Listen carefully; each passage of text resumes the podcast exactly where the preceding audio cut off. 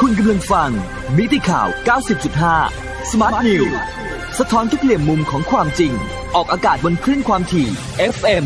90.5 MHz ฟังสดๆ ผ่านทางเว็บไซต์ smartbomb.co.th on application Smartbomb Radio และ Facebook Live มิติข่าว 90.5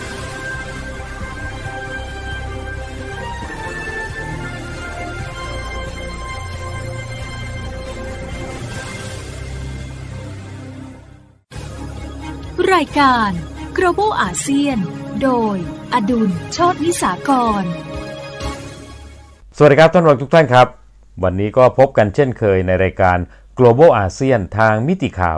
90.5 MHz ประจำวันจันทร์ที่ 11 พฤษภาคม 2563 วันนี้ก็เป็นวันแรกของสัปดาห์นี้นะครับ แต่วันนี้เป็นวันหยุดราชการนะครับ เพราะว่าเป็นวันพืชมงคล ซึ่งก็เป็นวันสำคัญอีกวันหนึ่ง ในเดือนพฤษภาคมนะครับก็จะมีวันสำคัญหลายวันทีเดียวนะครับอย่างไรก็ตามนะครับเราก็ยังคงติดตามการแพร่ระบาดของโควิด -19 อย่างใกล้ชิดนะครับในประเทศไทย ซึ่งต้องเรียนรู้ฟังนะครับว่า ทุกวันที่เราติดตามนะครับก็จะเห็นว่าสถานการณ์ในประเทศไทยของเราก็ดีขึ้นเรื่อยๆนะครับนั่นก็สะท้อนให้เห็นถึง คุณภาพของระบบสาธารณสุขของบ้านเรานะครับ ซึ่งจนถึงเมื่อวานนี้นะครับ ปรากฏว่าก็มีผู้ติดเชื้อรายใหม่อยู่ที่ 5 รายนะครับ ก็ต่ำ10 มาหลายวันแล้วนะครับ ก็เลยทำให้ตอนนี้มีผู้ติดเชื้อสะสมในประเทศไทยอยู่ที่ 3,000 กับ 9 ราย มีผู้เสียชีวิตรวม 56 รายนะครับ แต่ว่ามีผู้ที่ได้รับการรักษาหายแล้วกลับไปบ้านแล้วเนี่ยนะครับ ตอนนี้ก็มีจำนวน 2,794 ราย เพราะฉะนั้นตอนนี้ก็เหลือรักษาตัวอยู่ที่โรงพยาบาลลดลงทุกวันเลยนะครับ จนถึงเมื่อวานนี้ก็เหลืออยู่แค่ 159 ราย เท่านั้นเอง ก็ถือว่ายอดเยี่ยมมากทีเดียว เพราะว่าอัตราการรักษาหายของประเทศไทยนะครับ สูงถึง 92.85%เป็นอันดับต้นๆของโลกเลยทีเดียวนะครับสำหรับในวันนี้นะครับผมมีเรื่องราวที่น่าสนใจจาก ประเทศออสเตรเลียนะครับ วันนี้ไปไกลนิดหนึ่งก็น่าสนใจทีเดียวนะครับ วันนี้เราจะมาติดตามดูนะครับว่า New Normal ในประเทศออสเตรเลียหลังวิกฤตโควิด -19 จะเป็นอย่างไรนะครับอันนี้ก็น่าสนใจมากทีเดียว เพราะว่าสถานการณ์ล่าสุดในประเทศออสเตรเลียนะครับ เกี่ยวกับการแพร่ระบาดของโควิด -19 จนถึงเมื่อวานนี้นะครับก็มีผู้ติดเชื้อเพิ่มขึ้น 12 รายเท่านั้นเองนะครับ แล้วก็ มีจำนวนผู้ติดเชื้อสะสมทั้งหมด 6,941 รายก็มากกว่าประเทศไทยนะครับ มีผู้เสียชีวิต 97 ราย แล้วก็มีผู้ที่ได้รับการรักษาหายแล้วนะครับ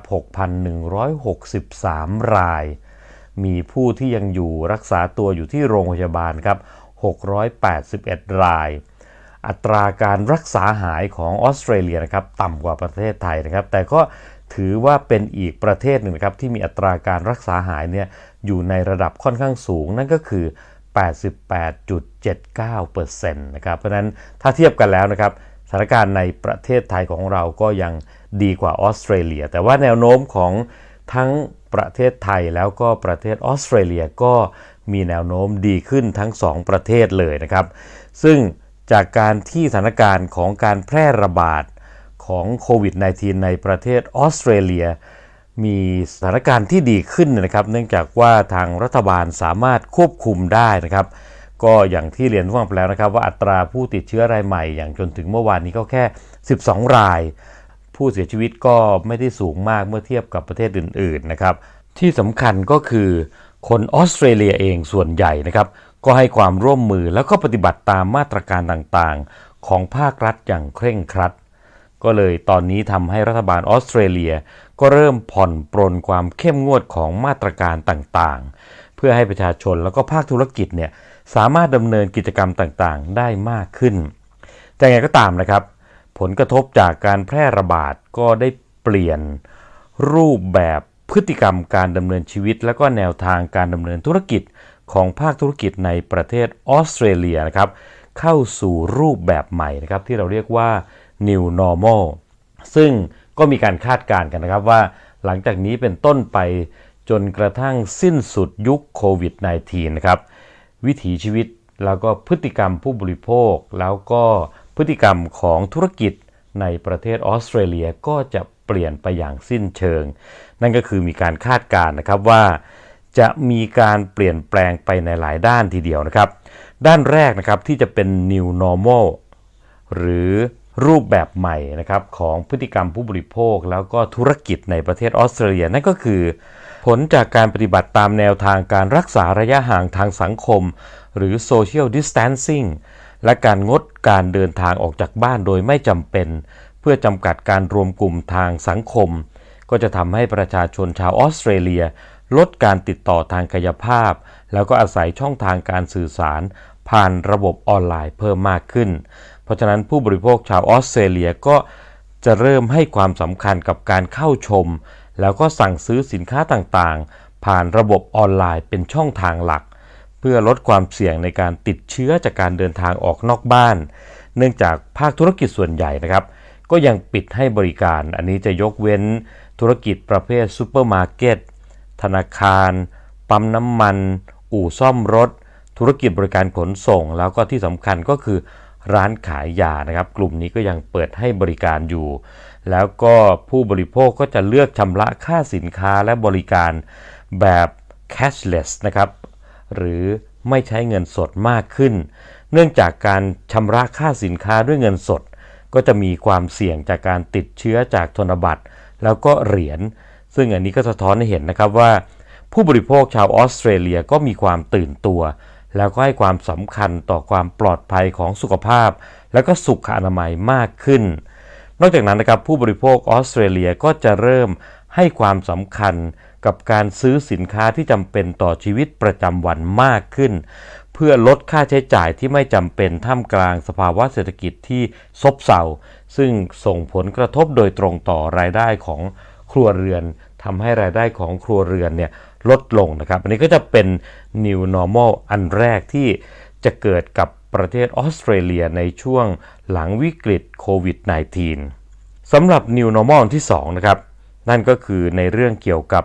ภาคธุรกิจร้านอาหาร บาร์แล้วก็คาเฟ่ ซึ่งธุรกิจกลุ่มนี้นะครับจะต้องมีการเปลี่ยนแปลงรูปแบบการดำเนินธุรกิจ เพื่อให้สามารถเปิดกิจการได้ โดยจะต้องมีการจำกัดพื้นที่ให้บริการสำหรับรักษาระยะห่าง 1.5 ตารางเมตรต่อคนนะครับ ซึ่งอันนี้ก็จะทำให้ภาคธุรกิจเนี่ยสามารถให้บริการลูกค้าได้แค่ 25-50%จากพื้นที่ให้บริการปกตินะครับ ก็จะไปกระทบในเรื่องของรายได้ของธุรกิจกลุ่มนี้แน่นอน แล้วก็จะเน้นการให้บริการในพื้นที่โล่งแจ้งเป็นหลัก อันนี้ก็เพื่อหลีกเลี่ยงการรวมตัวเป็นกลุ่มภายในพื้นที่ปิด รวมถึงจะมีการให้บริการแบบ Delivery แล้วก็ Take Away มากขึ้นนะครับ ซึ่ง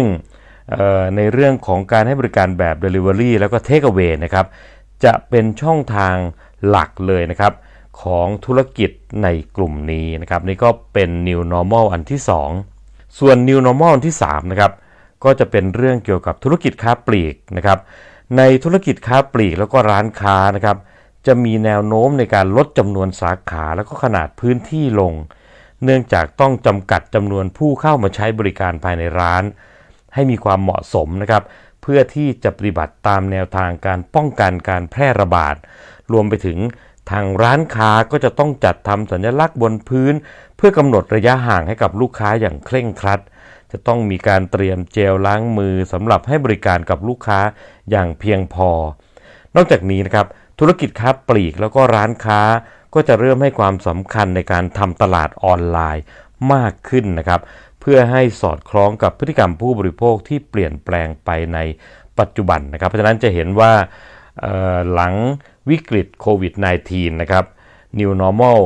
ที่จะเกิดขึ้นแน่นอนก็คือ ออนไลน์จะมีความสำคัญมากขึ้นเรื่อยๆ ส่วน New Normal อันที่ 4 นะครับ ที่จะเกิดขึ้นในประเทศออสเตรเลียหลังโควิด -19 นะครับ นั่นก็คือธุรกิจให้บริการออกกำลังกายนะครับ อันนี้ก็จะต้องให้บริการในรูปแบบที่เป็นไปตามเงื่อนไขความปลอดภัยต่อสุขภาพอย่างเข้มงวดมากขึ้นนะครับ เช่น การรักษาระยะห่าง ระหว่างผู้เข้าใช้บริการ การทำความสะอาดเครื่องมือ หรืออุปกรณ์หลังการใช้งานทุกครั้ง จะมีการยกเลิกให้บริการอาบน้ำหรือสิ่งอำนวยความสะดวกที่ต้องใช้ร่วมกันที่มีความเสี่ยงต่อการแพร่เชื้อนะครับ อันนี้ก็เป็นมาตรการต่างๆ ที่จะเกิดขึ้นกับธุรกิจในการ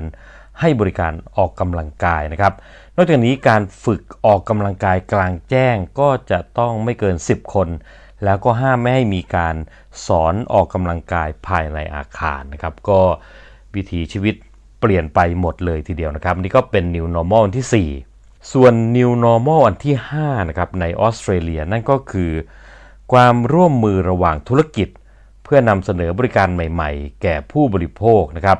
เราก็จะเห็นการพัฒนาความร่วมมือในรูปแบบใหม่ ๆ ระหว่างธุรกิจนะครับ อย่างในออสเตรเลียนะครับ ธุรกิจเสื้อผ้าสำหรับกิจกรรมกลางแจ้งนะครับ อย่างของยี่ห้อกาดมันดุนะครับ ก็ได้ร่วมมือกับ Uber ในการจัดส่งสินค้าให้กับลูกค้า อันนี้ก็เพื่อที่จะเพิ่มความสะดวก แล้วก็ความรวดเร็วในการขนส่ง เนื่องจากว่าความต้องการสั่งซื้อสินค้าออนไลน์ตอนนี้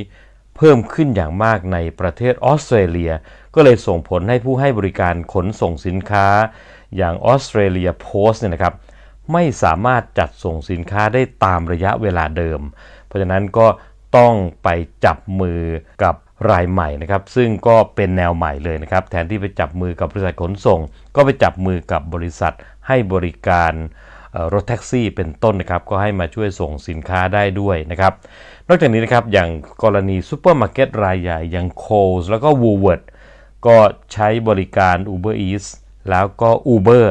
ในการจัดส่งสินค้าเหมือนกันเลยนะครับ เพราะฉะนั้นก็จะเห็นได้ว่าไม่เฉพาะแต่ผู้บริโภคเท่านั้นนะครับที่จะต้องมีการปรับตัว แต่ภาคธุรกิจเองนะครับก็จะต้องมีการปรับตัวให้สอดคล้องกับ New Normal อันใหม่ด้วยนะครับ ส่วน New Normal อันสุดท้ายนะครับก็จะเกี่ยวข้องกับภาคธุรกิจโดยตรง นั่นก็คือภาคธุรกิจจะต้องมีการทำความเข้าใจเกี่ยวกับ supply chain ของธุรกิจ มากยิ่งขึ้น โดยจะต้องให้ความสำคัญในการพิจารณาใช้วัตถุดิบและก็ความสามารถทางการผลิตในประเทศ อันนี้ก็เพื่อที่จะป้องกันแล้วก็ลดความเสี่ยงจากการขาดแคลนสินค้าจำเป็นในอนาคตนะครับ ซึ่งอันนี้ทางออสเตรเลียเองก็จะให้ความสำคัญอย่างมาก อย่างกรณีของผู้ผลิตเครื่องดื่มแอลกอฮอล์ผู้ผลิตครีมบำรุงผิว แล้วก็ผู้ผลิตสินค้าเครื่องหอมนะครับ ตอนนี้ก็ได้เพิ่มการผลิตเจลล้างมือ แล้วก็น้ำยาล้างมือ ส่วนผู้ผลิตสินค้าเครื่องหนังนะครับอย่าง RM Williams นะครับก็ได้ใช้เครื่องจักรแล้วก็แรงงานผลิตชุดทำงาน รองเท้า แล้วก็หน้ากากนะครับอันนี้ก็จะเห็นว่าเริ่มมีการมองไปที่ supply chain อื่นๆด้วยนะครับ แล้วก็จะต้องมีการปรับตัวง่ายขึ้นนะครับ ทั้งหมดนะครับนี้ก็จะเป็นในเรื่องของ New Normal ในประเทศออสเตรเลียนะครับหลังจากวิกฤตโควิด -19 นะครับซึ่งภาคธุรกิจในออสเตรเลียก็ต้องปรับตัวแล้วก็พัฒนาเข้าสู่ระบบบริการออนไลน์มากขึ้น เนื่องจากว่าการสั่งซื้อสินค้าออนไลน์ของผู้บริโภคก็จะเพิ่มมากขึ้นนะครับอย่างที่ได้เรียนท่านฟังไปแล้ว ซึ่งภาคธุรกิจก็ต้องปรับกลยุทธ์ มาทำการตลาดออนไลน์มากขึ้นเช่นกันนะครับ แต่ว่าก็จะส่งผลกระทบในเรื่องของการจ้างงาน เพราะว่าการทำธุรกิจผ่านช่องทางออนไลน์ ก็จะทำให้จำนวนสาขาของร้านค้าต่างๆเนี่ยลดจำนวนลงนะครับ ก็แน่นอนว่าจะกระทบโดยตรงต่อตลาดแรงงานในประเทศออสเตรเลีย ซึ่งในปัจจุบันนะครับจำนวนผู้ว่างงานในออสเตรเลียก็มีมากกว่า 1 ล้านคนแล้วนะครับ ก็คงต้องมาติดตามดูกันต่อไปนะครับ ก็คิดว่าแนวโน้มทั้งโลกก็คงจะไม่แตกต่างกันมาก คือทุกคนจะมุ่งไปออนไลน์กันหมดเลยนะครับสำหรับวันนี้หมดเวลาลงแล้วนะครับ พบกับผมได้ใหม่ในวันพรุ่งนี้ สวัสดีครับ